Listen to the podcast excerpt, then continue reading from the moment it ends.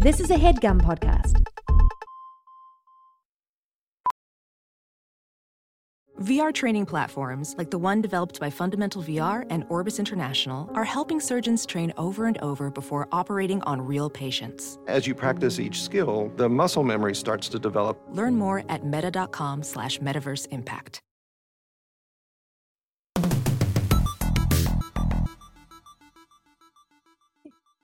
Uh, hey, I just I thought before we started recording, Mhm. we just kind of discuss a game plan. So we're talking about cloud gaming today. Okay, great. Um, Yep. And I just want to make sure Cool. I'm not I'm not overlapping with anyone else. But I figured I'd talk about um, you know, Lakitu and kind of like how he's been like both a villain, uh, you know, an antagonist for Mario and Super Mario Brothers, but then he's like kind of helping Mario out in Super Mario 64 by operating the camera and rescuing him in Super Mario Kart. So it's just Nick. kind of like the shifting. Yeah. Uh, that's not.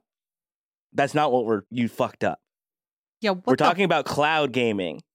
You how could- idiot. I, how how how could you hear cloud gaming and leap all the way to a a cloud in a game?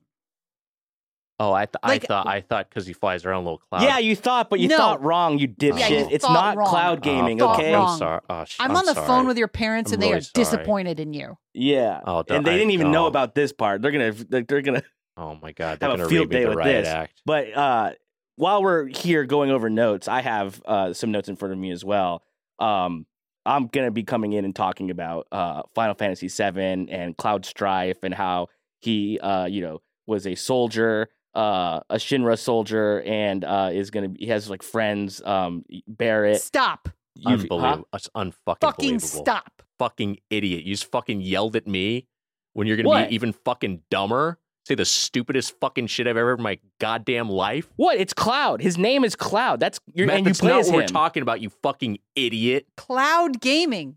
Cloud gaming. We're talking gaming. about Gaming. cloud games. Ah, not shit, I see cloud in now. a game. Not No. cloud in a game. I, Cloud I, yeah, games. No, I get it. Yeah, I just fucked jumped up. into a pile of shit with both feet. Yeah. And then you Fucking rolled moron. around in leaves and you went to the mall. I'll tell you what we're talking about. We're talking about Cloud, the 2005 puzzle video game from the makers of Flow, Flower, and Journey. Cloud. We're talking about Cloud the game. It's a game a game where you play as like a boy who flies in the sky and like interacts with clouds. Cloud, the game. Go- God the game damn it, is called Heather. Cloud. Heather. What? Heather, God, You're I- What? somehow the stupidest of all. I can't fucking believe how cartoonishly dumb you are. Is that true? Yeah, it's like Then you got your fucking me- both hands stuck in a pickle jar right now. That's what's going on. You know what I would do if I had both hands stuck in a pickle jar? The same thing I'm doing right now, shitting my pants and talking to you guys.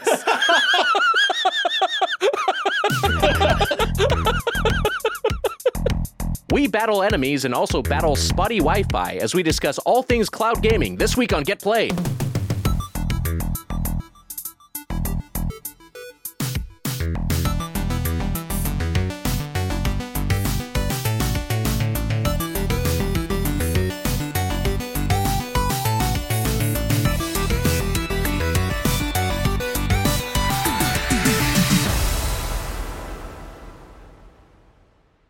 To Get Played, your one stop show for good games, bad games, and every game in between. It's time to get played. I'm your host, Heather Anne Campbell, along with my fellow host, Nick Wiger. Hey, it's me, Nick Wiger. I'm here with our third host, Matt Apodaca. Hello, everyone. Hello, everyone, and welcome back to the premier video game podcast where, I don't know, if it's your first episode, here's a little onboarding. We used to be a podcast where we would uh, masochistically expose ourselves to the worst video games of all time, but that was a long time ago. Now we're just a podcast where three friends talk about the latest and greatest, or not greatest, or literally anything we want to talk about in video games with a with a strong undercurrent of Fortnite. And Yeah. uh, that's the show. If it's if it's under the umbrella of video games, we're talking about it. If it's like Yeah. a movie, Yeah. video game Yeah. song or something, we might. We t- yeah. I don't know. We haven't done video game food really. We could do that, but that's sort of maybe uh stepping on the toes of some other Well, some other if I may, Hmm. we Don't know what have you could be an, referring we have an outstanding invitation. Yes. which is having you two over while I cook from one of the many video game cookbooks that I Yes. own, the official licensed Street Fighter cookbook, uh, God of War cookbook, or the unlicensed Legend of Zelda cookbook. Boy. So uh, maybe time, maybe sometime this spring, you know, I, I have you guys over for uh, for for some video game cooking. Uh, I just I I'm down. I'm down for that. It's a lovely invitation. I do have one precondition, uh, which is that we don't play the Virtual Boy again. yeah, yeah.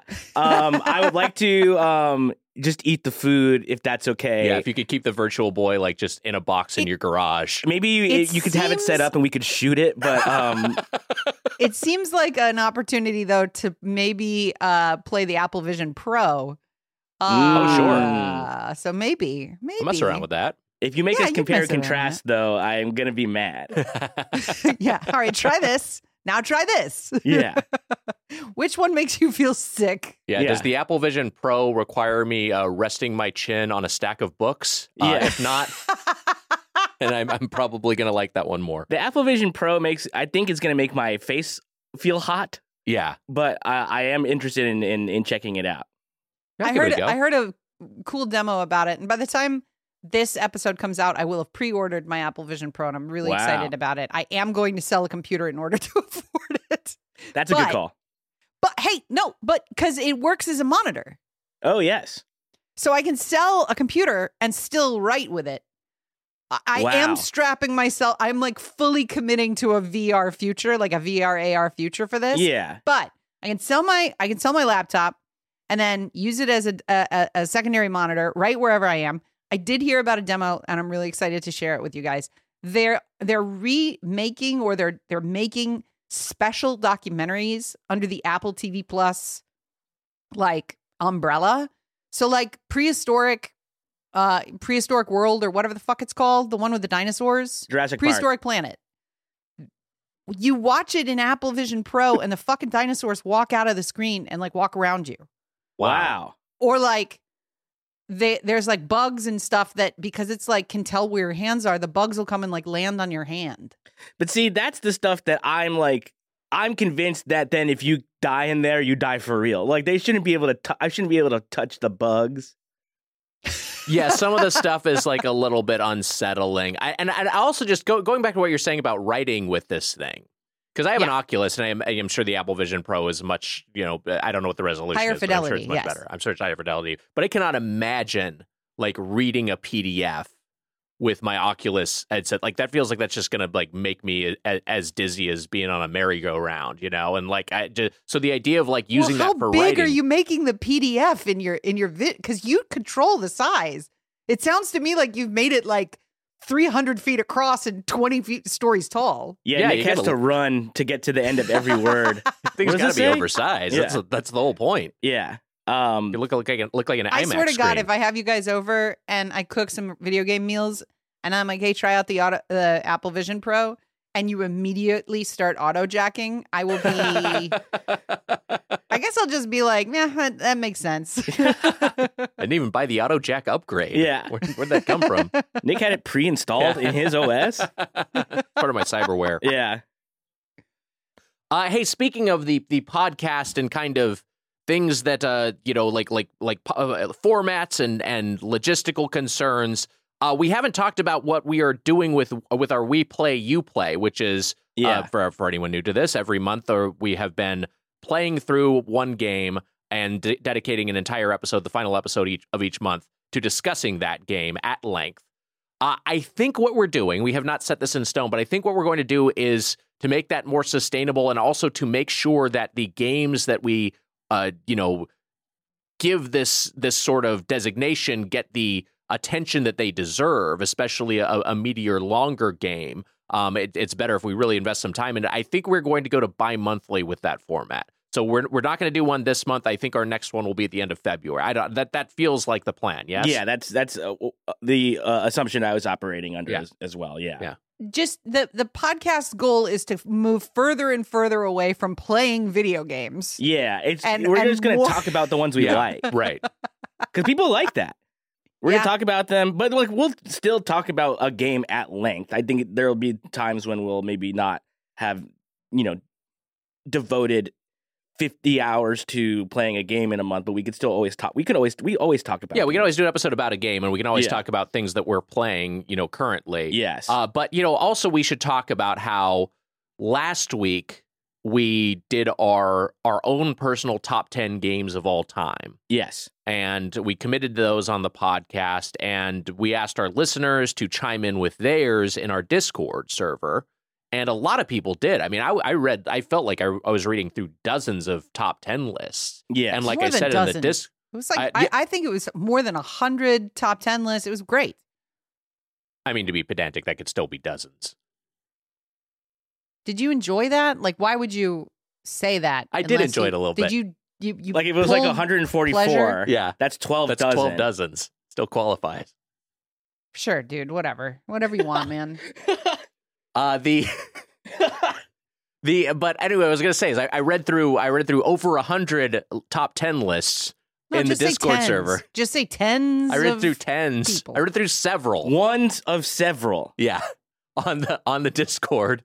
And I was just like like, oh yeah, that game. Oh yeah, that game. Like like repeatedly. Like someone had tur- a few people had Turtles in Time Oh, with- on, yeah. on their top 10 list. And I was like, that I didn't say on the podcast, but when I whittled it down to my, or when I just made a list of like 73 or 76, I don't remember how many it was, like games that I could think of that would could potentially qualify, that was on that list. And so to see people had like committed to putting in their top 10, I was like, oh, that rocks. I love that. I a couple of days after recording the episode, I think maybe listening back to it. Yeah. Uh, I had I felt a like wave of regret. You, I think it, I think it's inevitable. I definitely was like, mm, I, should, I could have done that. I should have done that. I forgot that game. I could have given more attention to this game. Yeah. You know, because I somehow forgot about the game Inside completely. great game. and I think that would be in the top ten.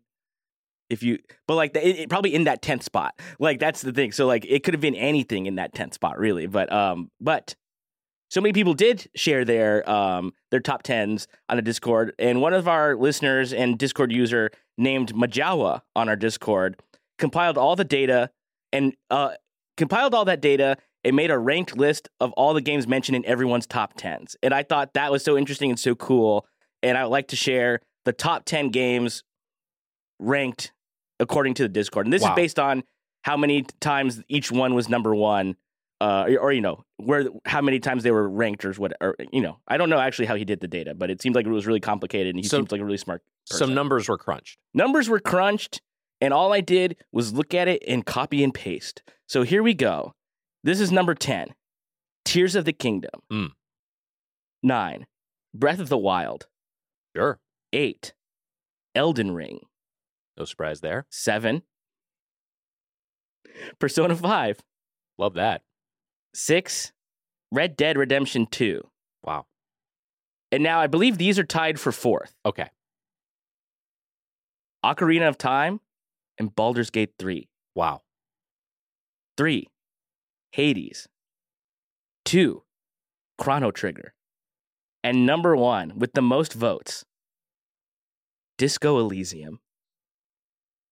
I would say our listenership has impeccable taste. Yes, really What good a list taste. that is. Really what it, some really great games and this doesn't reflect the months after we did the disco elysium episode where people would say all i talk about is disco elysium. Interesting. Seems like seems like actually people really like that game. Yeah, weird. huh huh.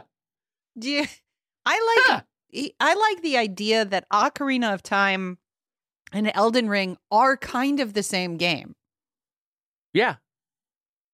because Yeah, like they're I- both placed exactly the same on the list, but also like actually it's Cons- baldur's gate 3 and uh, ocarina of time in, in the same spot oh, never mind then. But Elden Ring is is also on the list, so it's like I no, think I, you're port- I misheard. I misheard, and now now I'm just you know what? Be pedantic with me. Just fucking throw me in a well.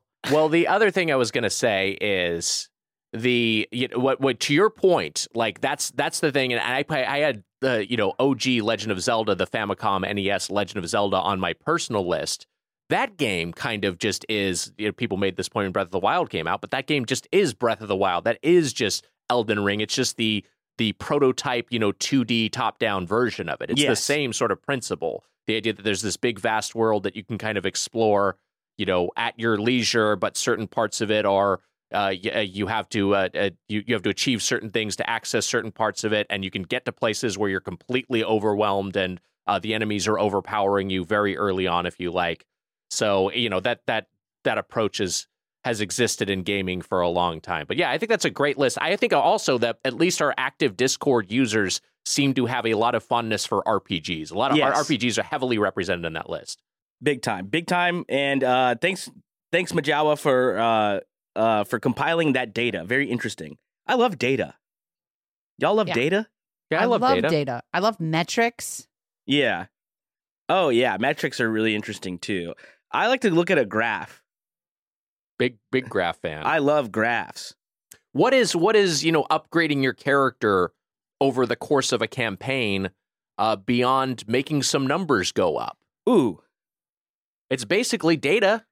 It's it is in many ways it is actually because it is it's just data. You're evaluating the data such as the amount of health that my character has, the amount of damage it can do versus other data sets like, you know, what resistances an enemy has and uh, what attacks they're capable of Mhm. and what reward you will get for defeating them and how that will affect uh, your character's uh, inherent stats. All that is, it's just data. it's all just data and it's and you know what's interesting too it takes data to make the data as well like it takes data to make That's an the interesting games. point. you have to it's like a different type of data Yeah. You use data to make something where you can simulate data. I heather what do you I- think about that I, I feel like you guys are doing uh, something and I don't understand what it is. like you're just saying the word data over and over again, but I don't know what that like what is that? Is that like a thing that you're doing? Yeah, I'd say it's a thing we're doing. It's- okay, great. it, could, Uh, could we say what it is i don't think so but Okay. i think i think we'll look back on it someday and consider it data I want to say thank you to the Discord. And yeah, that there's no edit there. I just immediately hard shifted. Uh I want to say thank you to the Discord because they gave the the battle bus, as I said at the top, there there's a strong undercurrent of Fortnite in this podcast. That's because I play Fortnite every day. Love the game. And um uh the Discord battle bus, which is our our, our subgroup on the Discord who plays Fortnite uh, as a community, uh, not only did we recently do a private server event where it was only Get Played listeners, and that was so much fun. It is Wow. a blast to be able to hear the entire island all at the same time on the same channel. Like, that's not an opportunity that you get in a normal Fortnite game. But also, they sent me a Get Well gift, and um, it is a bunch of uh, Fortnite goods.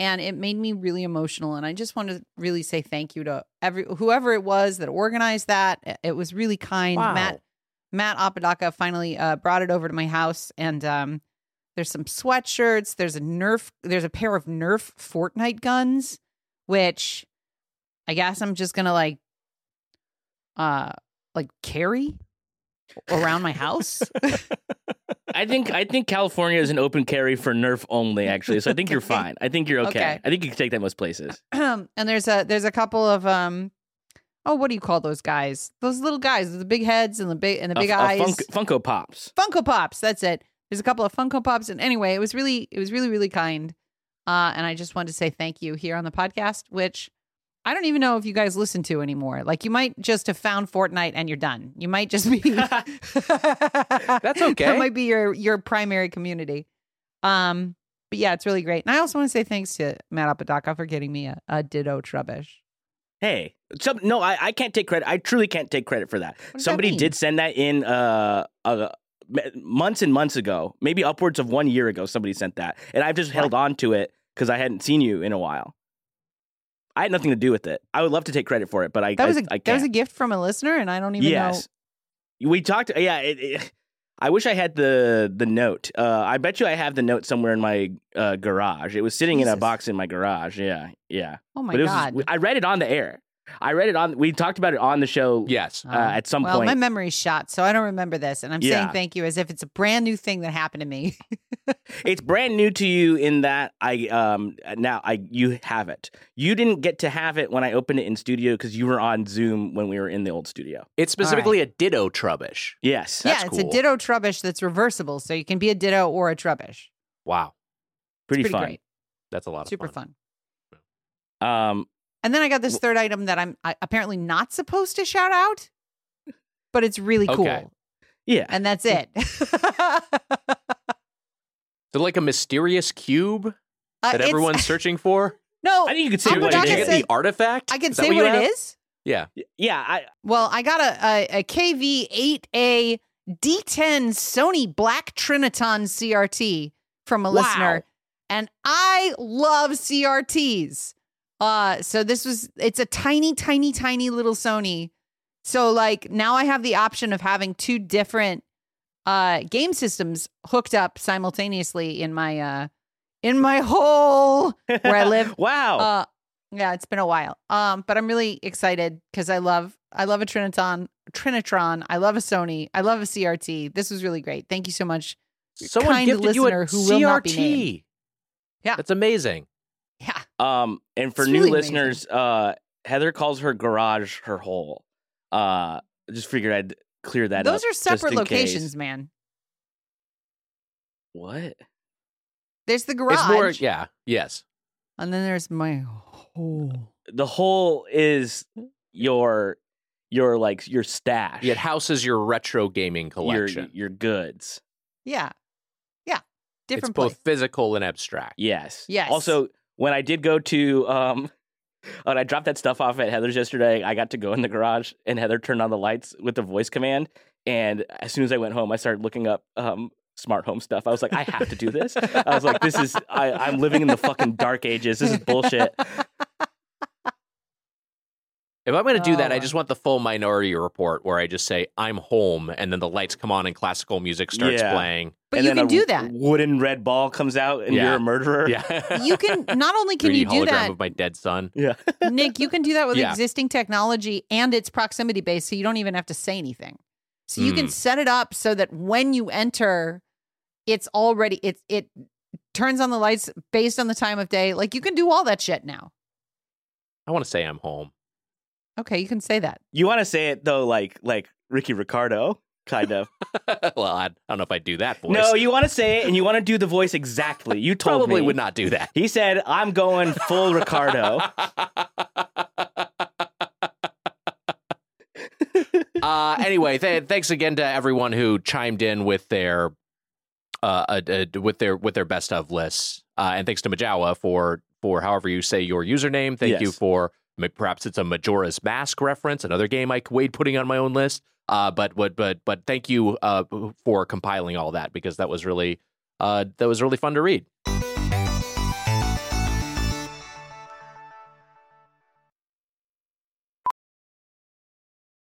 Welding instructor Alex DeClaire knows VR training platforms like Forge FX help students master their skills. There's a big learning curve with welding. Virtual reality simulates that exact muscle memory that they need. Learn more at meta.com slash metaverse impact.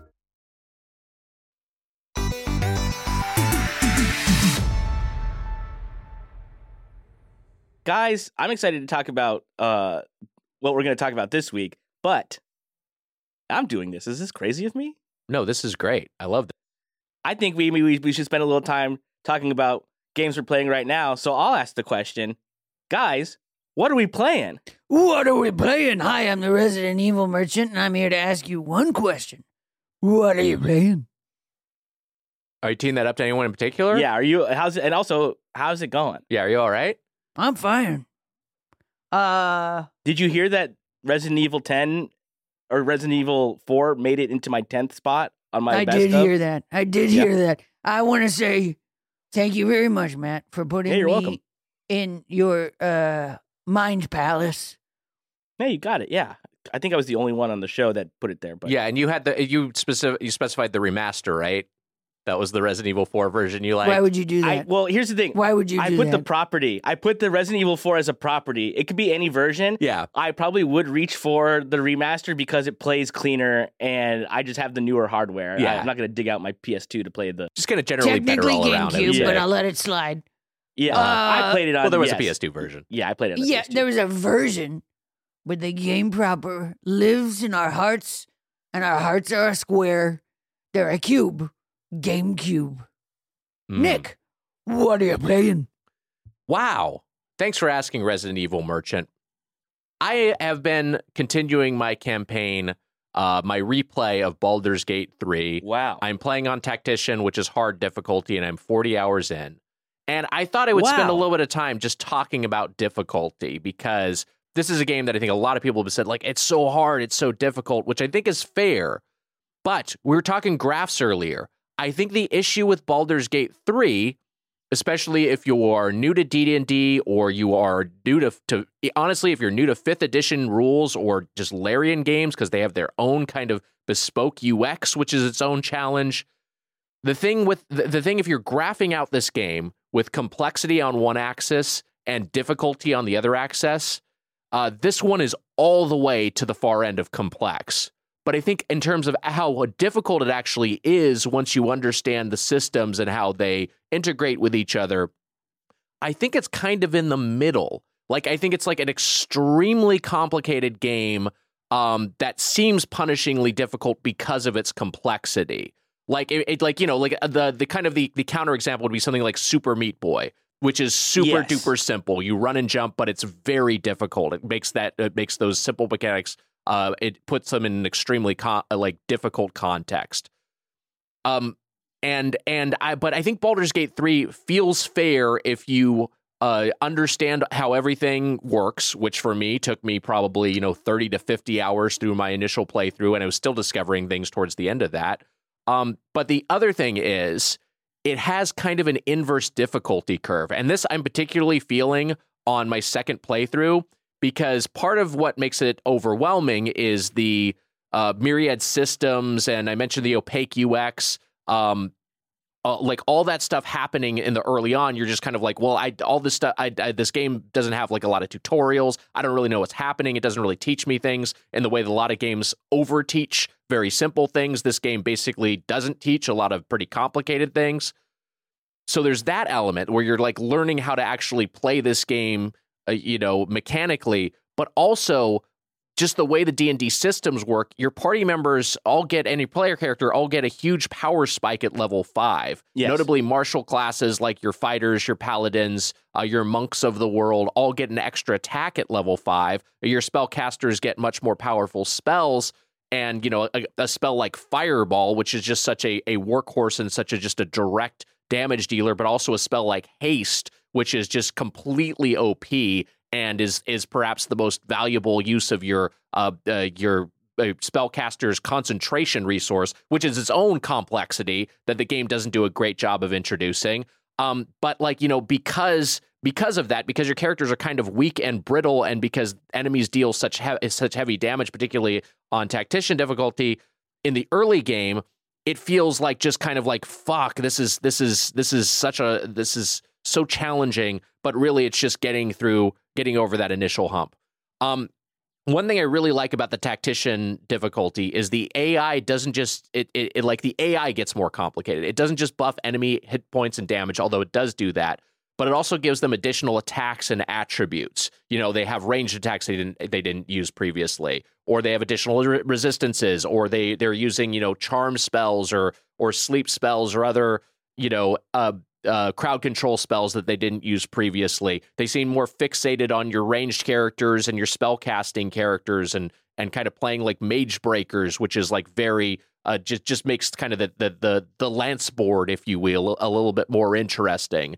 Um, and and also, I, so all that all that said, I'm having a lot of fun playing through it as I as I went through the Underdark, uh, which is a a se- section that kind of comprises the back end of of Act One.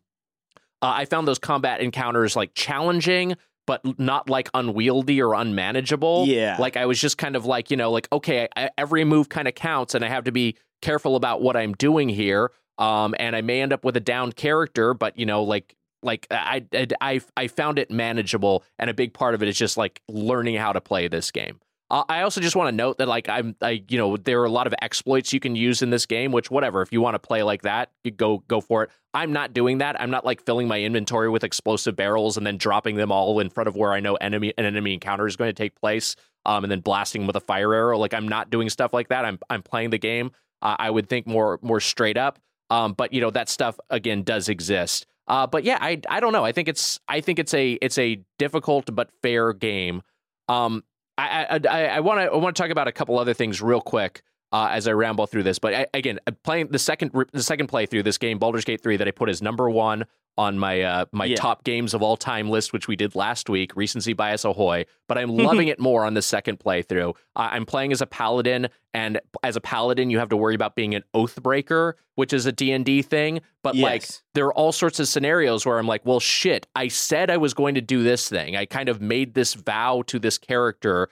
And even if it's if it's a better opportunity for me to handle this quest this way, I don't think I can do that without becoming an oathbreaker, which is not what I want to do for my player character. So like it's just it's just another thing to to balance, and I think the game um overall handles that aspect really well.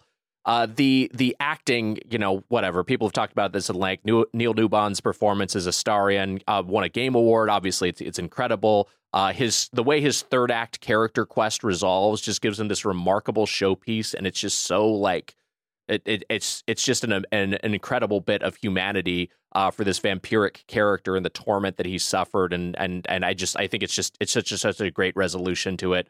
Uh, but it's he's he's obviously so great. Uh, but also Devora Wilde as Lae'zel, who uh, to me that it became my favorite party member. Uh, character just has this remarkably well written art, and it's just so well characterized in the performance. Um, at least on a good playthrough. But also Stephen Hogan, who's a prolific character actor and voice actor, uh, who portrays Volo, uh, who's a famed character from D and D lore, Yeah. and is like the uh, this huckster, uh, kind of professional bullshit artist who writes all of these like you know just like fake histories uh, of of of the realm.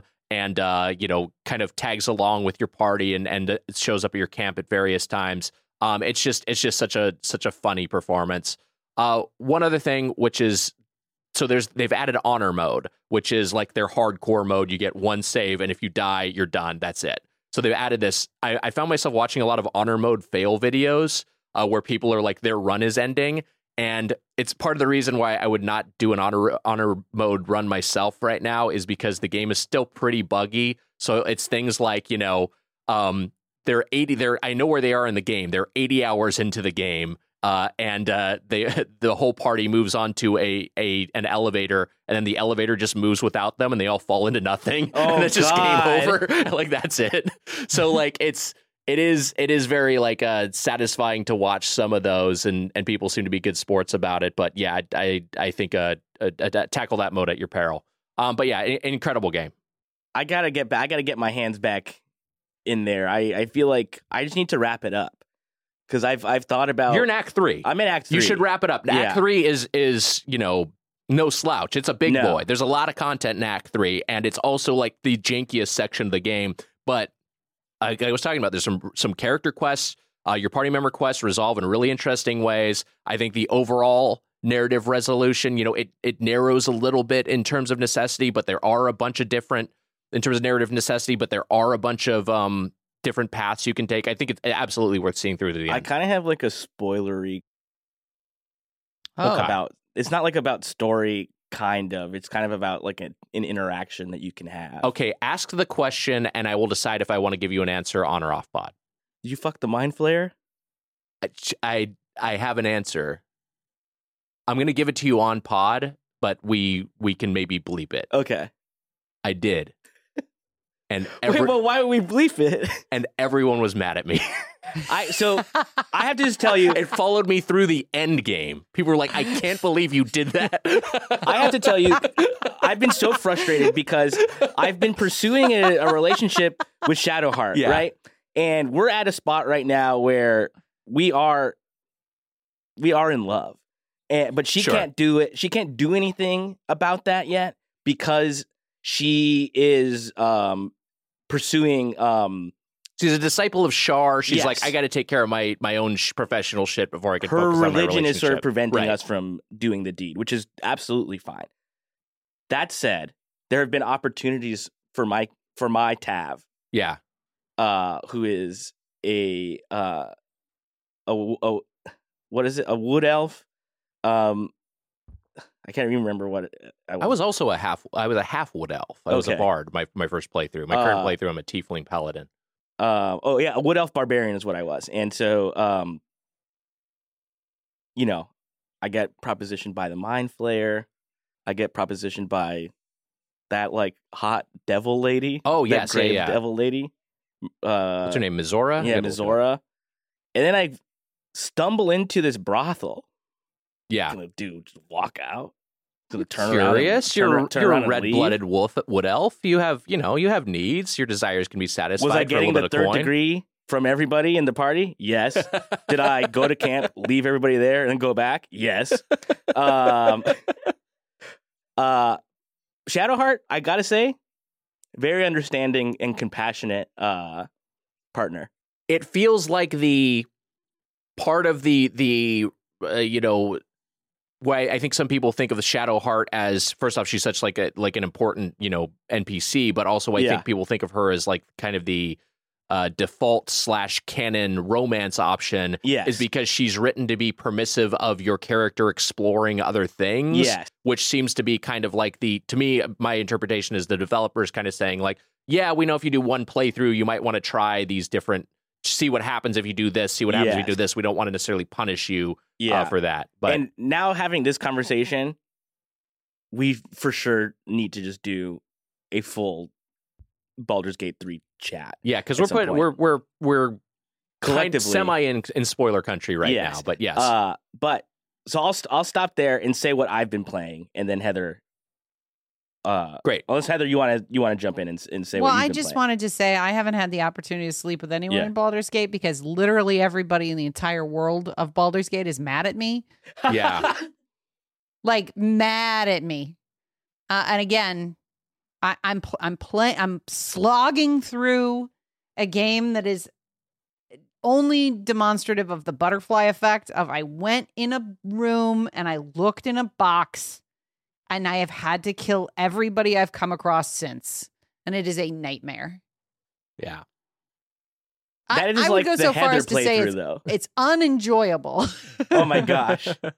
Yeah, you kind of just want to relax. You kind of want to meet somebody that's like kind of funny, and then like kind of hang out with them a little bit. everybody, everybody on both. If I go into an area that's both sides are in conflict, I eh, and I talk to one side, they're like, "There she is, fucking executor," and I'm like, "Oh, okay. I don't know what I did to these people." And I go to the other side, and I'm like, "Hey, can I like you? You've set fire to this thing," and they're like.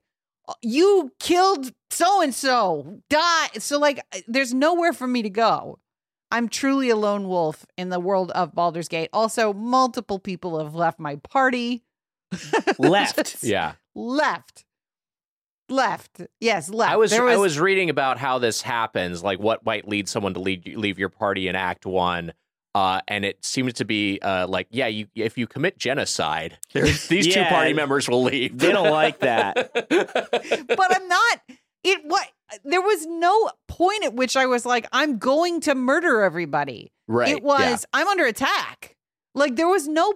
And and literally the attacks all started from I wanted to look in a box. Like that's it. That's all I did. I I looked in a box in a fucking room at like early early game where uh there's like a paralyzed woman in a building Yeah, I know exactly what you're talking about. yeah. And and she's like, "Don't go through this stuff." And I'm like, "Well, I want to just look." Which is what I would have said if there was a dungeon master. So I like open the box and then she starts screaming. And then like people come come in and I'm like, "Oh my god, what it just like they attack me and then I got to kill them and then the other people see and it's just been like a avalanche since then. Like a miserable avalanche where every major character I encounter is upset at me from the go yeah. from the drop. I mean, I would just say like you know, walk into a Wells Fargo and be like, I'm just going to look in the vault for a little bit and see how that goes for you. you know? Yeah. It's like, yeah, it's like I'm playing Grand. I don't think Theft people at the coffee bean next door would be upset though. You know what I mean? Like, But if you're playing a thief, like if you're de- Yeah. if you're role playing a thief, like if the thief is going to be like, well, is there anything of value in here? And that's all I wanted to know. Just is there anything of value in in this box? There wasn't, by the way. I think it was like grain, like it was nothing. you can you can approach that that any number of ways but that's one where also and this happens throughout the game that i like is that you can just like heal the person who's you you, you just heal the person who's who's uh has paralysis and then that lets that gives you access to that room. That's just like another way you can approach it.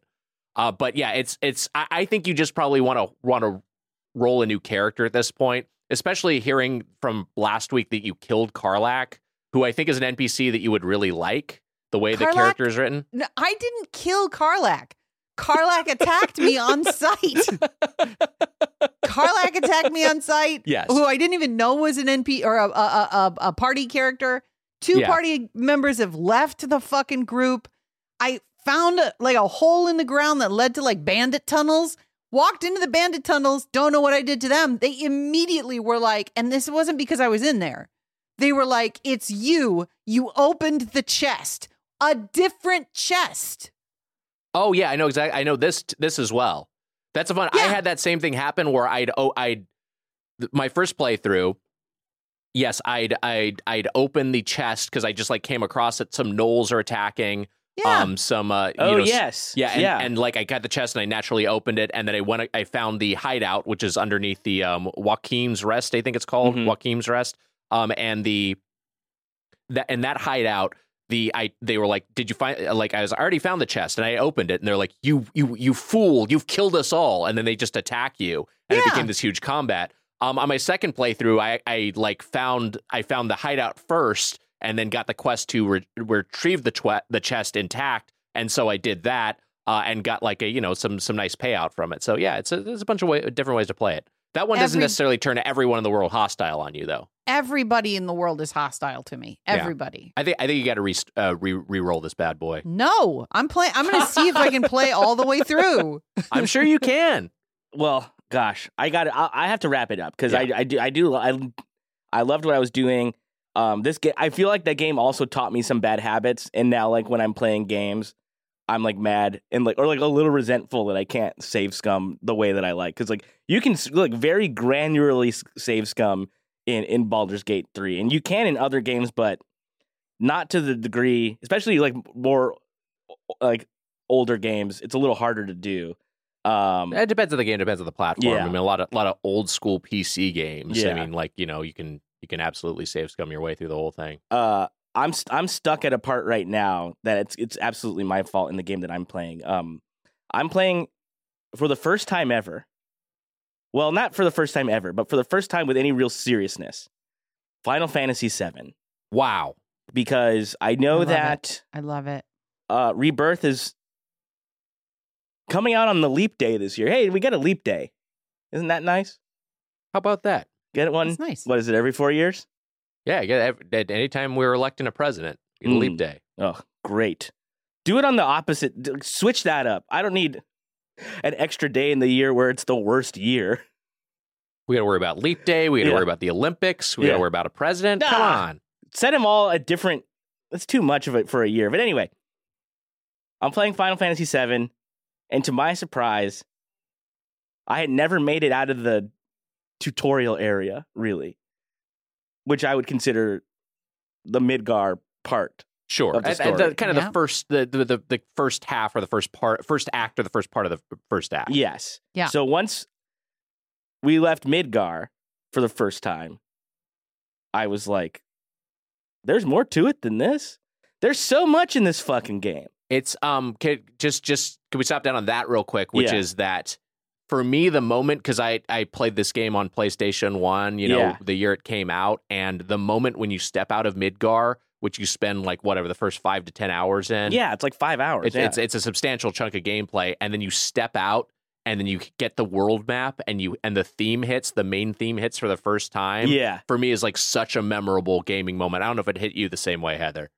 I so um I I didn't I don't think I got to out in the regular world with Final Fantasy 7. My first real like oh this game has its its hooks in me was Final Fantasy 8. Mm. 7 was like okay, but 8 I was like holy shit, this is awesome. And you get access to the world map very early in that game. And I didn't even know I don't think I knew that there was a world map in Final Fantasy 7, which I, you know, got and then I was like this is this is nice. I okay. And then also it's good to it's it's important to note Final Fantasy games now come out like once every 6 years. yes. Final Fantasy 7 was 97, Final Fantasy 8 was 99, Final Fantasy 9 was 2000 and Final Fantasy 10 was 2001. So if you didn't like a Final Fantasy game back in the day, another one was around the corner. Yeah. Now you have to be like pot committed to the lifestyle of Final like uh, Final Fantasy 15 has to fill Yeah. out years of my life in order to like be 16 was the most recent one. You could say No, I I, with the most I chose one. my words correctly. I chose them correctly. anyway, I'm really glad that you're that you I, I have a save for Final Fantasy VII on my PlayStation, which is right before the final fight, and I am not powered up enough to to kill the final boss. And I don't I think it's per it's permanently ruined. Because I think Well- I'm in a save area where there are no more random encounters that you can trigger. So this is sort of the issue that I'm having. I'm in the Temple of the Ancients. I've cut, sort of blasted through this thing because I did find out that this game does have some of the modern conveniences that are in the um uh the pixel remasters where you can Okay. tu- you can turn off random encounters, you can Oh, great. uh um basically always have a full uh limit meter and things like that. Um but in in other Final Fantasy games where I've done exactly that, I'll I'll make more stops at like stores and like buy items and stuff. I didn't do that for this, and I'm at the boss at the in the Temple of the Ancients, and I keep getting turned into a frog, and I don't have Oof. what is it, Maiden's Kiss or whatever Yep. that sounds right. uh, potion to turn me not frog, and I keep getting smoked. And I don't think I can leave the Temple of the Ancients. I might be able to. Um, I'll have to. By the time this comes out, hopefully I'll have gone past this point. So just that's I'm saying that just so that everybody doesn't tag me and be like, "This is what you have to do." I, I I'm figuring it out. I got it. Okay. I'm gonna go home and do this literally when we're done. But I'm stuck there. But I will say I'm really, really enjoying the game. I didn't. I truly just didn't know what it was really. Like I, I've obviously I'm familiar with Sephiroth. I'm, I'm, I'm, fam- I'm familiar with with Cloud and the rest. Tifa. Uh, who who else is there? Aerith. Aerith. Uh, Barret. Sure. I didn't know Red Thirteen. oh yeah. I didn't really Yeah. know Red 13, and I didn't know uh, Cait Sith. Oh yeah. And let me tell you, I'm not really happy with Cait Sith right now. wow. Oh. Um, Because you're a big cat lad, and big it's a cat lad two and two prominent cat party members. got double crossed by my new friend Cait Sith. Oh and boy. maybe the word Sith should have been a clue. And Wow. anyway, all this to say, I'm enjoying it. I I was gonna just go ahead and jump into Seven Remake, but then I was like, I feel like I'm doing myself a disservice. I feel like I should eat my vegetables before I have a Oh. little But for refer to but I also as like Fair. vegetables. the idea of somebody in the year 2024 saying that Final Fantasy VII is vegetables Yeah. is pretty incredible. We've Well- come so far. It's obviously a great game, and like it's many games stand on its shoulders, right? It's like it's like a it's it's it's totemic. It's like it's it's iconic. It's a it's a huge game, but I think in the year 2024, it's it's not as fun to play as maybe a Final Fantasy 15 or something, right? Like it's a little slower. It's like the turn based part of it is like is tough and like it looks bad now and I, I will say I was flying around on the fucking uh that airplane that you get and I was like I think I'm gonna be sick like it was making me ill like it was making me nauseous to uh, when I was looking for the the Temple of the Ancients. Yeah, the way it kind of the airship kind of scrolls all over the globe. It's I, I, I get what you're saying. It could maybe be a little dizzying, perhaps but on a on a higher resolution, on a modern resolution. In yeah, particular. and I'm playing it on Switch too, by the way, which is uh, great. I'm glad you're getting into it. Yeah, and I'll hopefully Glad I you're in the thick of it. roll credits on that, and then uh, go straight into uh, remake. So then I can go straight into rebirth. If there's time, maybe I'll do Crisis Core as well. But uh, Wow. I'm trying to I'm trying to be as Final Fantasy VII as I can. That's me. I love it. I I really love this. This makes me really happy. Thank you. I'm having fun. Uh, so how many Final Fantasies does this make for you now? Obviously, 16 you, we've talked about, but you played, you started playing the Pixel remasters back from one, and I know you played one back in the day. Yeah, I played one and two back in the day. Okay, I started with the Pi- Pixel remasters at three, even though I played three on the uh the DS. Right. Three that that was like kind of like a remake remaster, Yes. so that it's different than the Pixel. and maybe one of my favorite DS games. I loved it. I started with four, didn't finish four. I think I got about ten hours into four or something. Need to go back. Stopped completely. Jumped straight into sixteen, and that's basically it. And then Kingdom Hearts games. I've seen a fair amount of Final Fantasy nine played. Yeah. watching my uncle play Final Fantasy nine because I'm familiar with uh those characters. I, I think six on among the Super Nintendo generation is Yeah. worth playing through. Um, four, you know, you probably got a sense of I love four, and but you know, I, I don't know if you necessarily need to go back to that. I think five is worth messing around with a Mm-hmm. little bit just for the job system. Um, but it's it's kind of cool, but it has like a less interesting narrative than a little, little bit thinner. Uh, but yeah, that I, I I love that you're you're on this mission to play through them. I also I back in the day I played through like half of 10. Like on the PlayStation 2, I played through like Hmm. Yeah. half of it. But I never never finished it. But I'd like to I'd like to do them all. I probably won't get to the MMOs. But 10, 10 really does 10. feel a bit like the Final Fantasy. Like if you were gonna like f- like give the era a tone, ten feels like it ended a, a like an era of like a certain kind of tone. Because Sure. eleven was a departure, twelve was a departure, thirteen was a departure, fourteen obviously, fifteen. They're all very very different. I think from a sort of I, I, again, it's a, it's a tone that that kind of follows from. There's like the one through six tone, and then there's the seven through ten tone, and now I don't think there's a consistent tone to a Final Fantasy game. I, I think that's a great point and well said. And I think also in terms of combat systems and just just sort of gameplay in general, Yeah. things like the sphere grid and the way that Final Fantasy X's combat worked kind of felt like, oh, this is the final iteration of this sort of you know uh, th- this kind of classic Final Fantasy gameplay, and Yeah. everything since has kind of had some its its own little spin on it. Um, Yeah. uh, Heather, what have you been playing?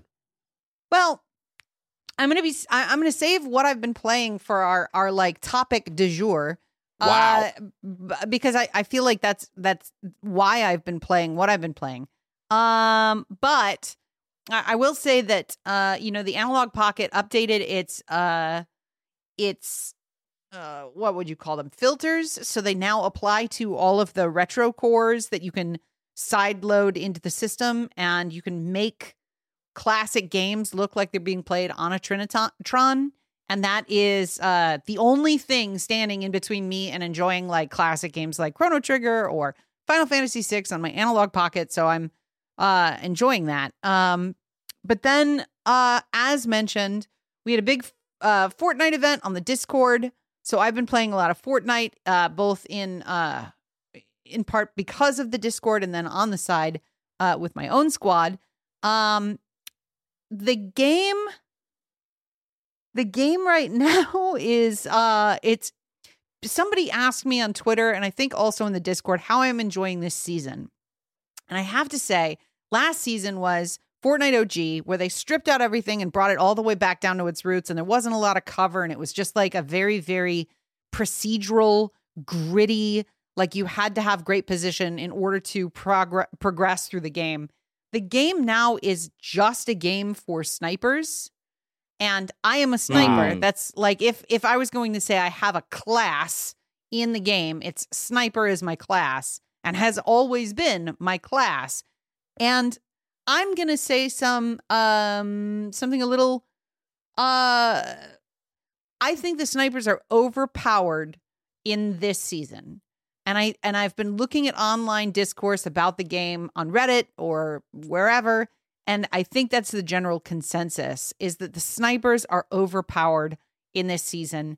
And I think it is taking it is it's removing a little bit of the uh the feeling of adrenaline and victory when you do get a good sniper shot off, but it's also making the game unfair for a lot of more close range battles. Like you can Mm. land a couple lucky sniper shots because the um aim down sight is so fast on a sniper uh and the and the bullet lag is so so it's so dramatically reduced from previous seasons that it it feels a little feels a little OP.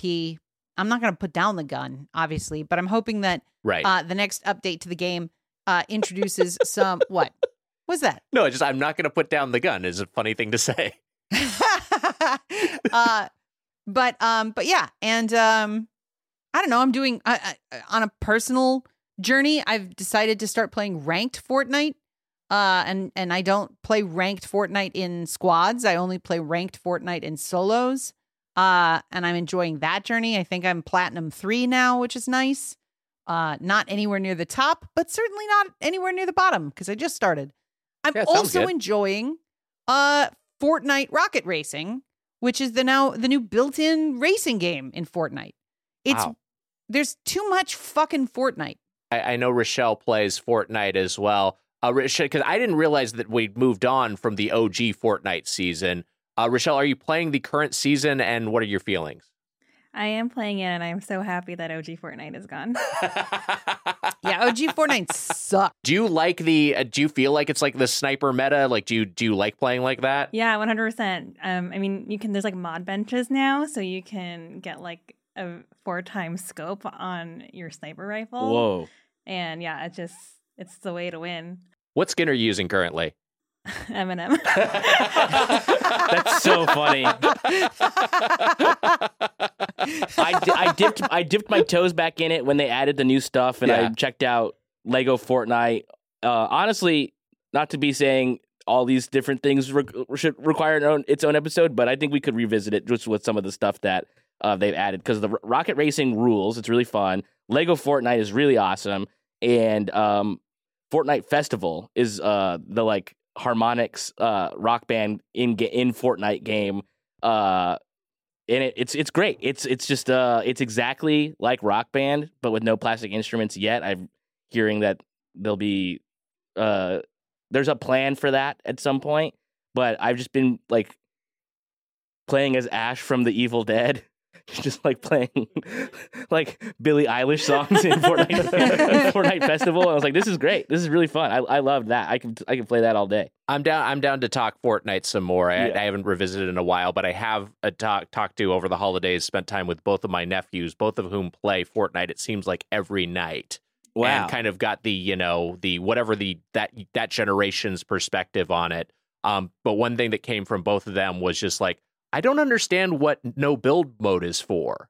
And I had to be like, oh, well, that's for old people. Like we have trouble with the building. It's hard for us. So it's like it's like a Yeah. more accessible mode. And they're like, oh, okay. and then they were like, go away. Why are you squatting outside our window? yeah. Jesus. We already kicked your ass.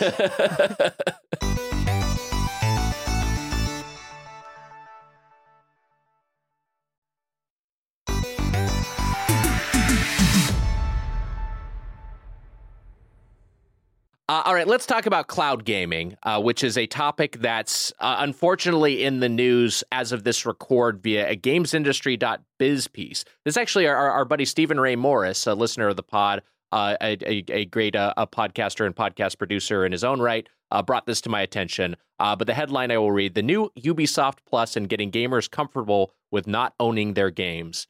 This is an interview with Philippe Tremblay, who's a Ubisoft executive. I'll just read a little bit of this quote. One of the things we saw is that gamers are used to, a little bit like DVD, having and owning their games. That's the consumer shift that needs to happen. They got comfortable not owning their CD collection or DVD collection. I mean, I'm sure we got comfortable with that, but that just was the choice that was presented, the the non-choice that was presented to us. There's a transformation that's been a bit slower to happen in games. So it's about feeling comfortable with not owning your game. Um, I, you know, I wrote some bullet points, but I'll just read one bullet point I wrote is just I hate this. Yeah, yeah. Because I think that's like that's bullshit. It's it sucks and it's stupid. Yeah. I've fully gone back to physical. I've gone back to physical media in a big way in the last in 2023, continuing on into 2024. I haven't bought a digital game in some time. I uh, my uh well, and it's bad because I live in a an apartment, so I'm run, I'm running out of space. But um, I I I've gone f- back physical completely, and the only way that I uh, like I don't agree with that at all. But yeah, the Xbox Game Pass like service is that, and I'm com- I'm comfortable with that because I didn't buy the game. I'm paying for the service to play the game, to lease the game for them uh, for the time that I have Xbox Game Pass. But if I own, if I purchase a game, if I spend money on a singular title, that's that should be mine. That should be you should own that. Yeah, I mean, it's. I think. I think this is more just like talking about even yeah. removing the optionality of being able to purchase something, mm-hmm. and and it's like that's kind of a bummer. I mean, that is a bummer, but you know, we we've seen this happen with with movies and TV where there's just a lot of lost media out there, and yeah, of course, that's always been the case to some degree. But it's like these things. Some some things have never been given physical releases, and then they're just pulled from streaming services. And there's no way to buy them digitally, so there's just no way legally to consume them. Uh, now, the part of the, the state of gaming with all of its with its myriad platforms and you know a, a, a, bunch of stuff that you just can't play anymore on original hardware with any sort of ease. A lot of stuff already is lost. Yes. Um, but as platforms have kind of like as there has been a little bit of convergence and a little bit more platform neutrality and a little bit more of stuff being released on everything on PC and Xbox and, and PlayStation and Switch, uh, it be, would be become a bummer if some of that stuff starts getting pulled uh, just by a publisher's whim. Yeah, it's it's it's it's just so bad because you see that stuff too happen. You see it happen a lot in the, um, like TV and movie space in particular. You see just stuff just completely disappear. Sony just reversed. They were going to, um, I think they reversed it. Uh, if you bought stuff digitally on their like PlayStation Store, that was like a TV show or movie they were like, "This service is going away." But it was with a yeah. select. It was one of those weird things. Yeah. Where it was with a select library that they'd licensed yes. from like some some particular studios. I think it was it, Discovery. And, and yeah, it, it was Disco- Okay, so it was with Discovery specifically. So it included a lot of like, and I don't know who's buying you know, a season of Ice Road Truckers on the PlayStation right. platform. But if you did buy that, you should have it. Yes. It should not be a thing that kind of goes away. And I think just like there was enough outcry where they reversed that. I had to have a big conversation one time with my with my mom eh, because the she bought she bought she paid money yeah to have to own i'm using air quotes the live action mulan movie on disney plus when that was an option She's like, "Oh, good, I own this." So now we can just watch this whenever. Yeah. And I had to be like, you know that it's just going to be on, it's coming to Disney Plus in like two months. And it's also going to be there. So you, all you did was bought an early ticket for it, basically. You can't take that off of Disney Plus and use it and watch it somewhere else in a different platform. Yeah. And she was like, no, I own this. I was like, okay, cancel your Disney Plus subscription and see what they do with that. They're, you're not going to get this movie. Yeah. It was a huge thing, and she was just like, "No, no, no." I had to. So just, I only got in, into it with her because I was like, "You have to stop doing this." And also, what are you what are you doing? what are we doing here? You um, can't. You can't. So if you own a copy of the movie Amelie on Apple, like yes, a major like it's not like oh I I bought Amelie on Roku Plus in t- 2008. Like I, if you buy the movie Amelie on app on the Apple Store on like iTunes or whatever, they no longer have access to Amelie. So you it shows up in your library, but you can only watch it up to the point where you last watched it. And for me, that's about 75% of the way through the film. So like I can never watch Amelie ever again, even Wow. though I purchased Amelie uh, whenever the fuck I purchased it. And I think that that is that's why not owning the thing is dangerous because there are tangible real world examples of purchasing the thing, which is technically leasing the thing, and then not having access to it in the future. Like, I will. I, I know that Final Fantasy First Soldier was a serv- a live services game, and there wasn't exactly a one player mode. But that doesn't change the fact that it represented a huge chunk of my playing experience uh, a year and a half ago, I think. And I can never, ever, ever, ever, ever play it again, which is fucking crazy. Like, Yeah, you have to hope for like a fan server going up or something. I I really think that the difference between the and and maybe this is explains some of the reluctance of gamers to shift to this rent and lease model is that we spend an enormous amount of time with the media that we are engaging with in video games. It's not a 2-hour film. Like it's it's more akin to a book because you spend an enormous time reading a book. And the idea that you could buy a book, read a book, have an incredible emotional experience with that book, and then someday it would just disappear from your shelf and you wouldn't be able to go to a library or purchase it or have access to that book ever again. Like Fi- Final Fantasy VI is like a 70 hour game. Like to to to only give you access to that in a short period of your life and then never again. That's why I think that's why gamers are like, no, fuck this. I'm not going to spend all this time with these characters and, and love this world. And then someday you can revoke my permission to use it. That's nuts. Yeah, and and I think it's you know there there's an important distinguish uh, distinguishing uh, you know kind of line of demarcation to have between you know online games, uh, uh, service games, and you know MMOs, uh, things like League of Legends or Fortnite, Yeah. which are free to play but supported by purchases or game or season passes, or you know an MMO like World of Warcraft or Final Fantasy 14, where there's a subscription fee. These kind of ongoing experiences versus a single player experience that at a certain point uh, yeah, game, games get patched and updated as it, in the initial releases. Some of them get supported for years, but at a certain point, it is in a finished state, and you should be able to just play that thing uh, indefinitely. You should have permanent permission to be able to do that. But I think we're reaching a point where even if you buy a physical copy of a game, as I bought all of my PS5 games physically, it's like you're getting a disc with a copy of the game that needs to be updated. And at a certain point in the future, they are going to, you know, stop supporting that. And you're just not Yeah. going to have a, a playable disc with, you know, you're, you're not going to have a version of the game that you can, you can play offline. Um, I, it, it's so it's, it's interesting though. It's kind of like, you want to have some safeguards against that, but also it just all the pressures seem to be pushing towards this eventual sort of thing where, hey, it's just going to keep getting worse and we're not going to have any sort of choice and uh, whatever. We'll we'll be leasing all our furniture someday. You just won't own anything. They're just going to figure that out too. Uh, but uh, all that said, Heather, you talked about a, a game that you wanted to t- discuss in the cloud gaming aspect of portion of the show. Uh, what is that game, and what can you tell us about it?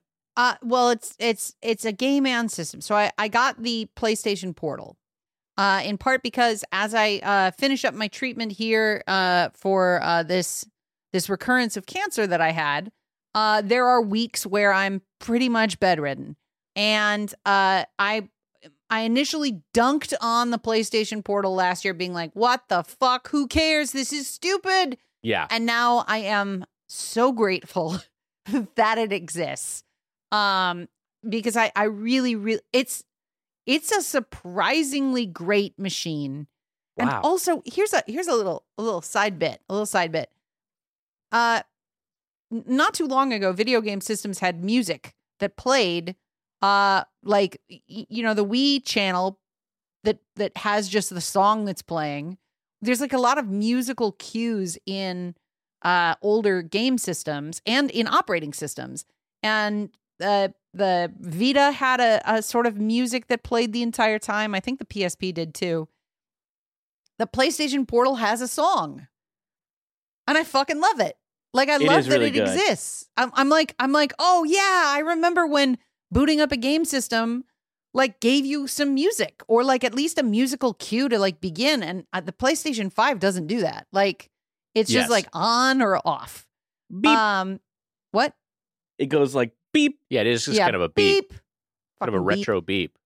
Um, and Give me an I orchestra feel like warming up or when I have the opportunity to play video games, uh, you know, I have my fucking game system set up in my garage, as was mentioned earlier in in the uh, in the show. So I have to leave my house, and if I'm gonna go to my garage to play a video game, and I'm already there, it's gonna be Fortnite because I've already, you know, I've committed to leaving to leaving my wife in another building to go play video games. So let's just, you know, like fully sink into the sludge, like become a bog person. Uh, but if I'm playing in a house with the PlayStation Portal, one, Fortnite is not a game you can play on the Portal because the lag is too bad.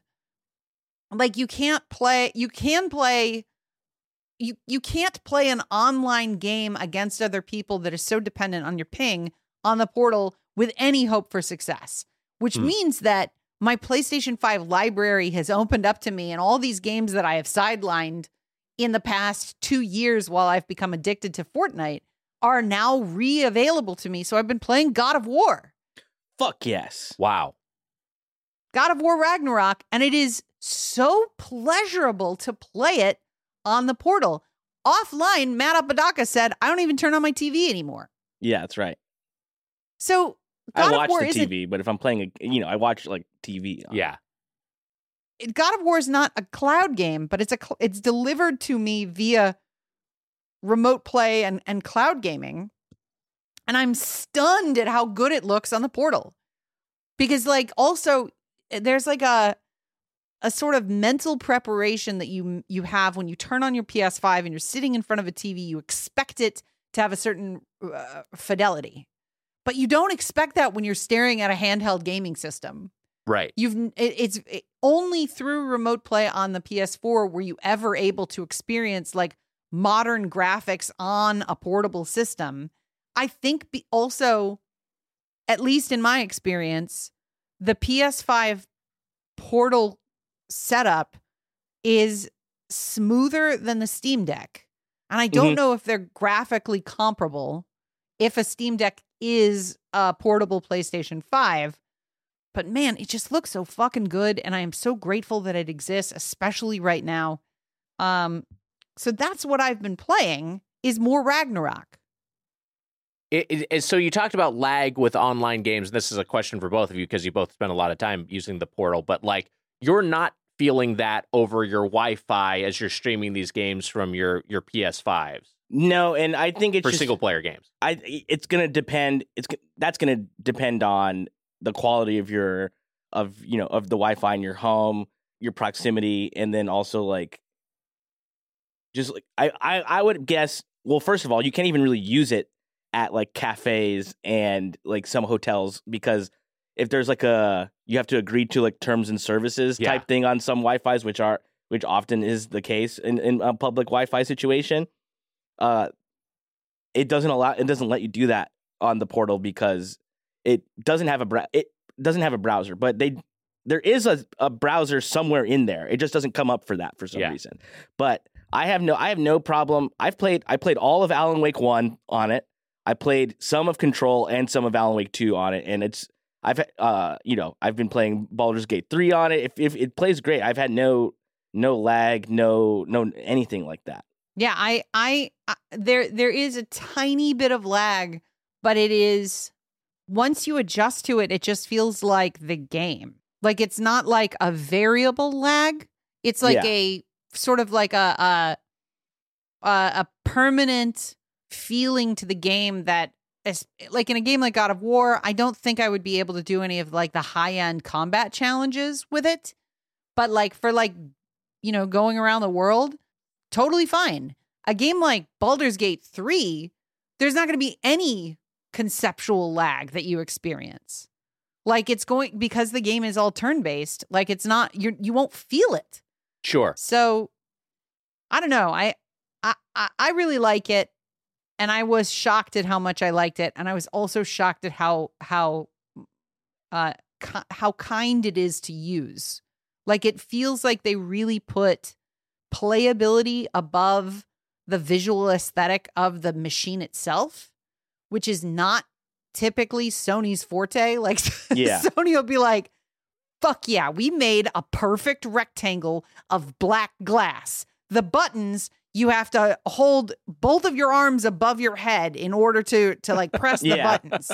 But it's an incredible looking device. And that's not the case with the Portal. Portal looks like a weird little boy. Like it is a strange tablet with like a broken PS5 controller snapped to each side of it. But when you're actually using the device, it's like, oh, this is ergonomically pr- pleasant and and it's a good. I can't believe I like it. I really like it. It's really great. Uh, I wish, I wish it had the option for cloud stuff because a whole part of the PlayStation Plus service, depending on what tier you have, you have access to their classics catalog, which are cloud based. So like games from the PlayStation 2 and PlayStation 3 era, PlayStation 1 are all cloud based and they don't it's not they don't let you do that. But it's a Wi-Fi device. You should be able to just then log in that way or whatever and play things from the cloud. But it, it won't let you. But th- but this is like the whole issue with the with cloud gaming in general is that like it uh, it cedes more control to publishers and media companies in Yeah. terms of what you are and aren't allowed to do with your hardware that you've bought and with your games that you should have um some some ownership of. Uh, I, you mentioned Baldur's Gate 3, Heather, and I should, I, I feel like I, uh, it's worth noting in the context of this discussion that this consensus 2023 game of the year, uh, this, you know, multi million selling, um, you know, grossing, you know, $500 million on Steam alone uh, game is fully offline, which is a thing you've talked Mhm. about Yes. and I, it's it's the kind of thing where ma- big big it, it's Larian technically like a kind of an indie publisher I guess but like it's it's it's it's the the everyone's gonna all all the the publishers rushing to imitate this are going to take the wrong lessons and no one is going to be like well we should make our ga- game offline as well because it seems to be there's some consumer resistance to DRM and some eagerness to you know like people will buy something if it's if it's good enough and not pirate it even if there's uh, even if it's playable o- offline fully they're not going to do that like they're No. completely not going to emulate that care that aspect of it but it is interesting that you know that that in the context of this discussion in the context of this trend um that that happens to be the case uh with bg3 um i i, I think if i'm thinking about this try, trying to think of a, the positives of of this trend and Matt, you already touched on one, which is it is a tremendous value for consumers in the same way that Netflix is a great value for consumers. Yes. Like it's just you're getting a lot more content for one flat rate. Spotify, an, incredible value for consumers. Um, obviously, this has led to labor being screwed. Yes. But if you're just thinking of it from the perspective of uh, not the people who make this stuff, but the people who consume it, uh, yeah, it is. You are getting more stuff for for cheaper. Uh, so I guess that's a positive. Uh, I, I do think there's some some pluses to indie games having a wider audience through these distribution models. Like you know something like when Netflix released Into the Breach on their gaming platform, that kind of breathed new life into this game, um, and hopefully create that created a nice payday for the developers. I assume so. You know those sorts of things I think are are helpful. I think not having to upgrade hardware as frequently is Yeah. is another thing. You know.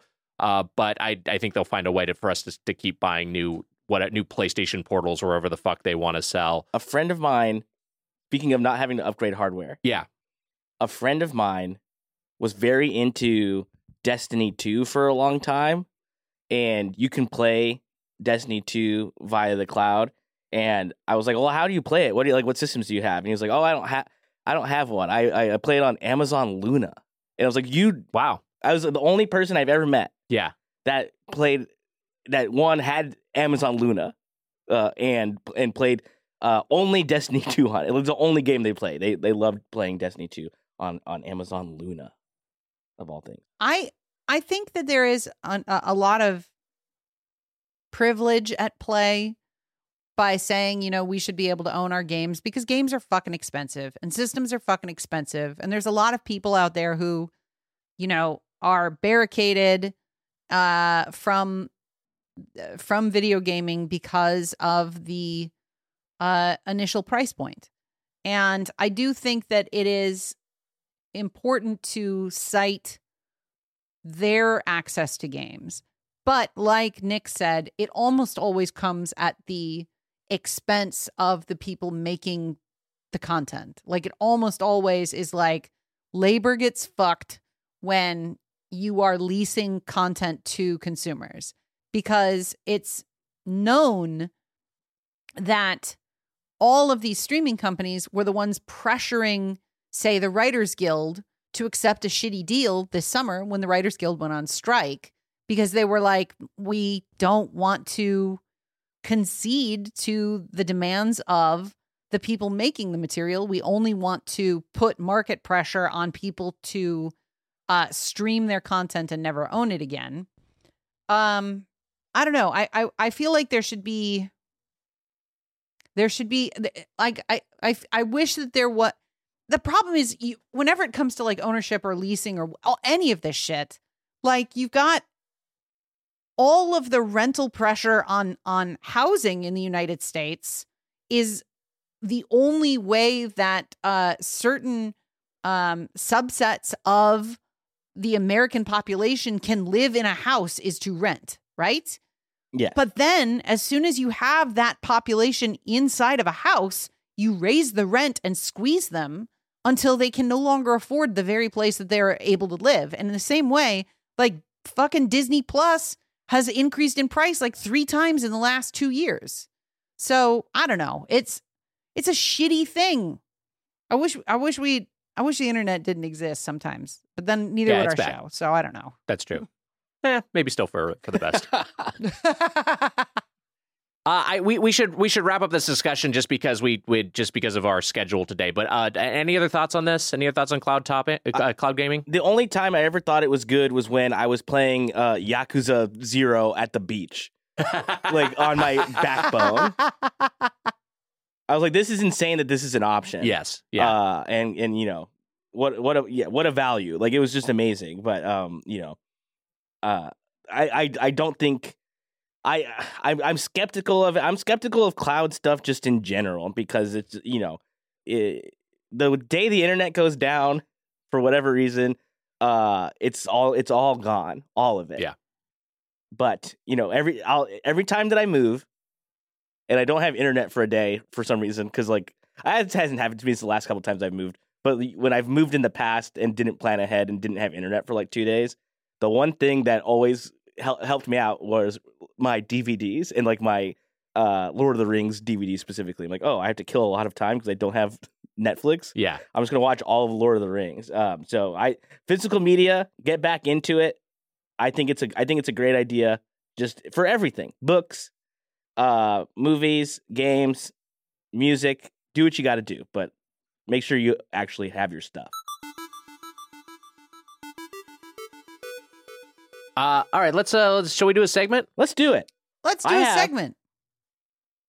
I have uh, uh, some games. I have a list of games right here, and Nick and Heather have to tell me exactly how big they are. This is the size is right. So this is I, I'm, I'm and I'm I probably do it. I may be confused about what bigness is here. Are we talking about the length of the campaign? Or are we talking about the size of it on disc? We're talking about yeah, file size. Uh, Okay.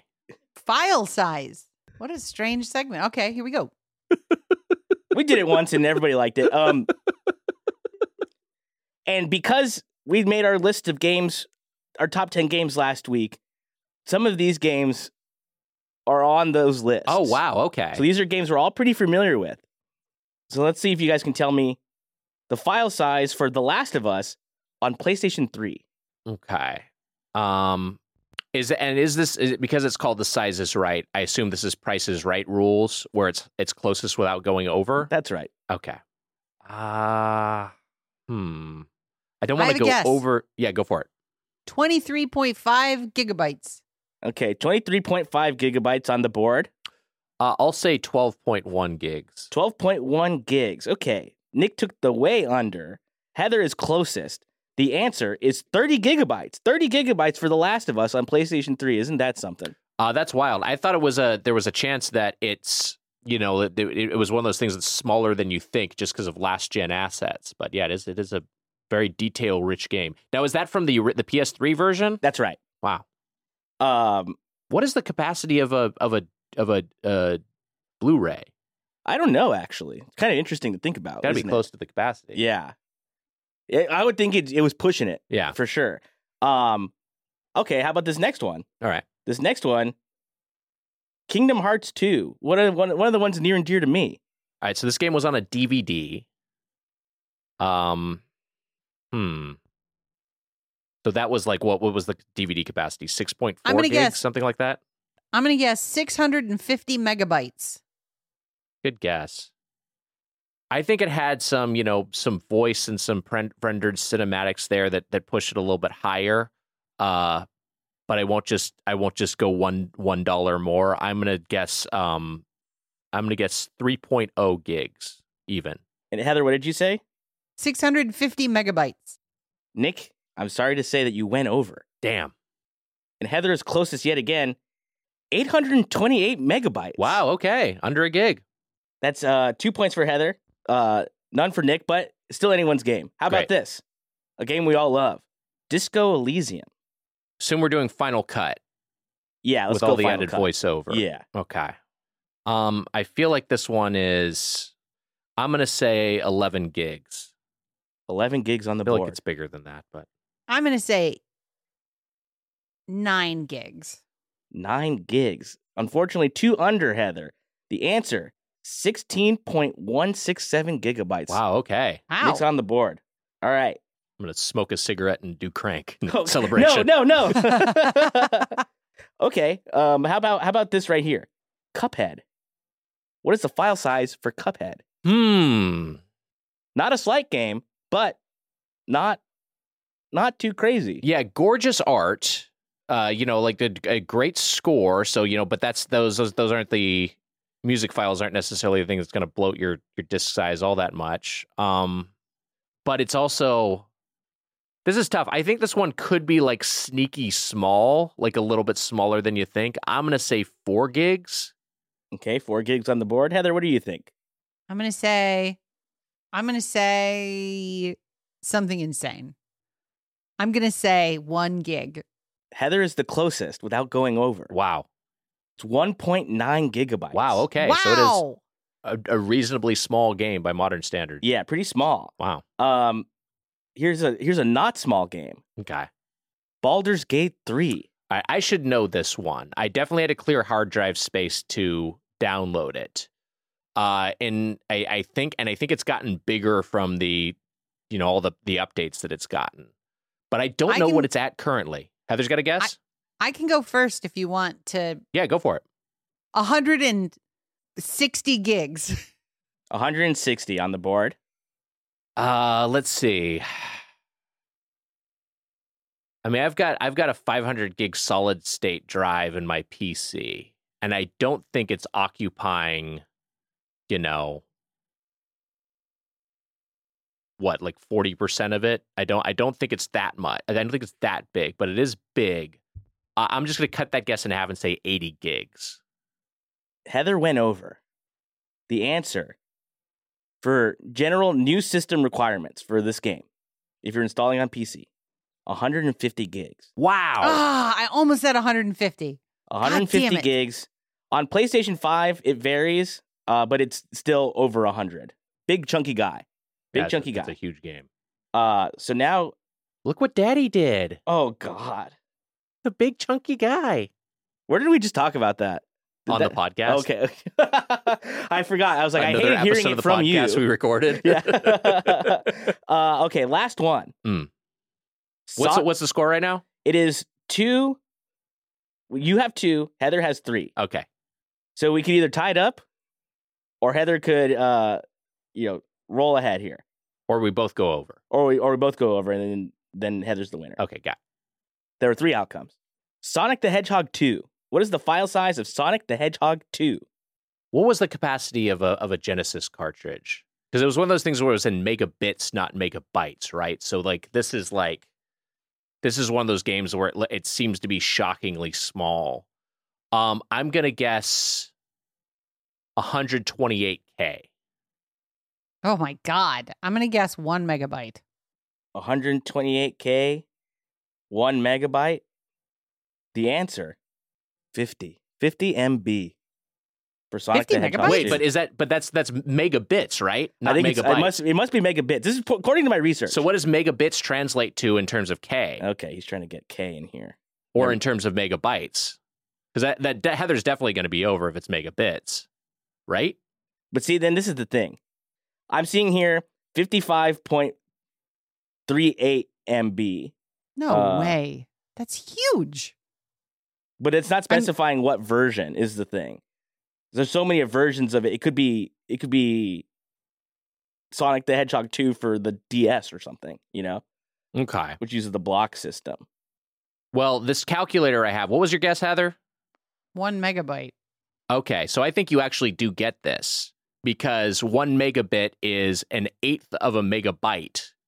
So that's about six megabytes total if, if we're if we're talking about 50 megabits. Wow. So Heather takes it and Heather's our winner Congrats, Heather. of the price. Oops, I mean the size is right. yeah, let's not get sued. No, no. the size is right. That's it. That's it.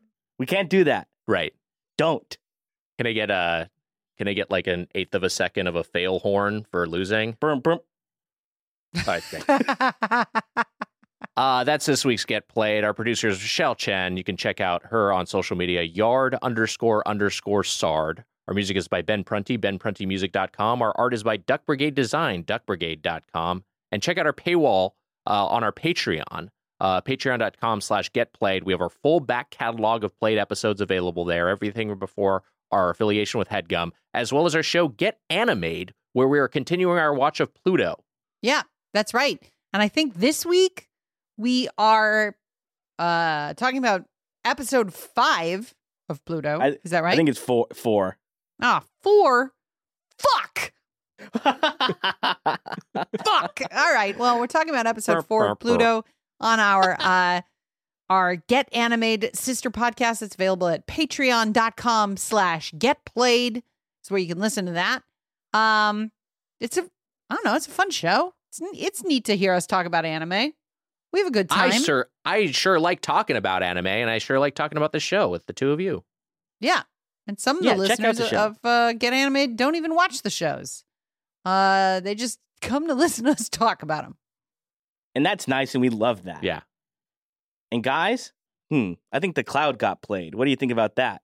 Yeah, the cloud got played, which eventually means we will get played.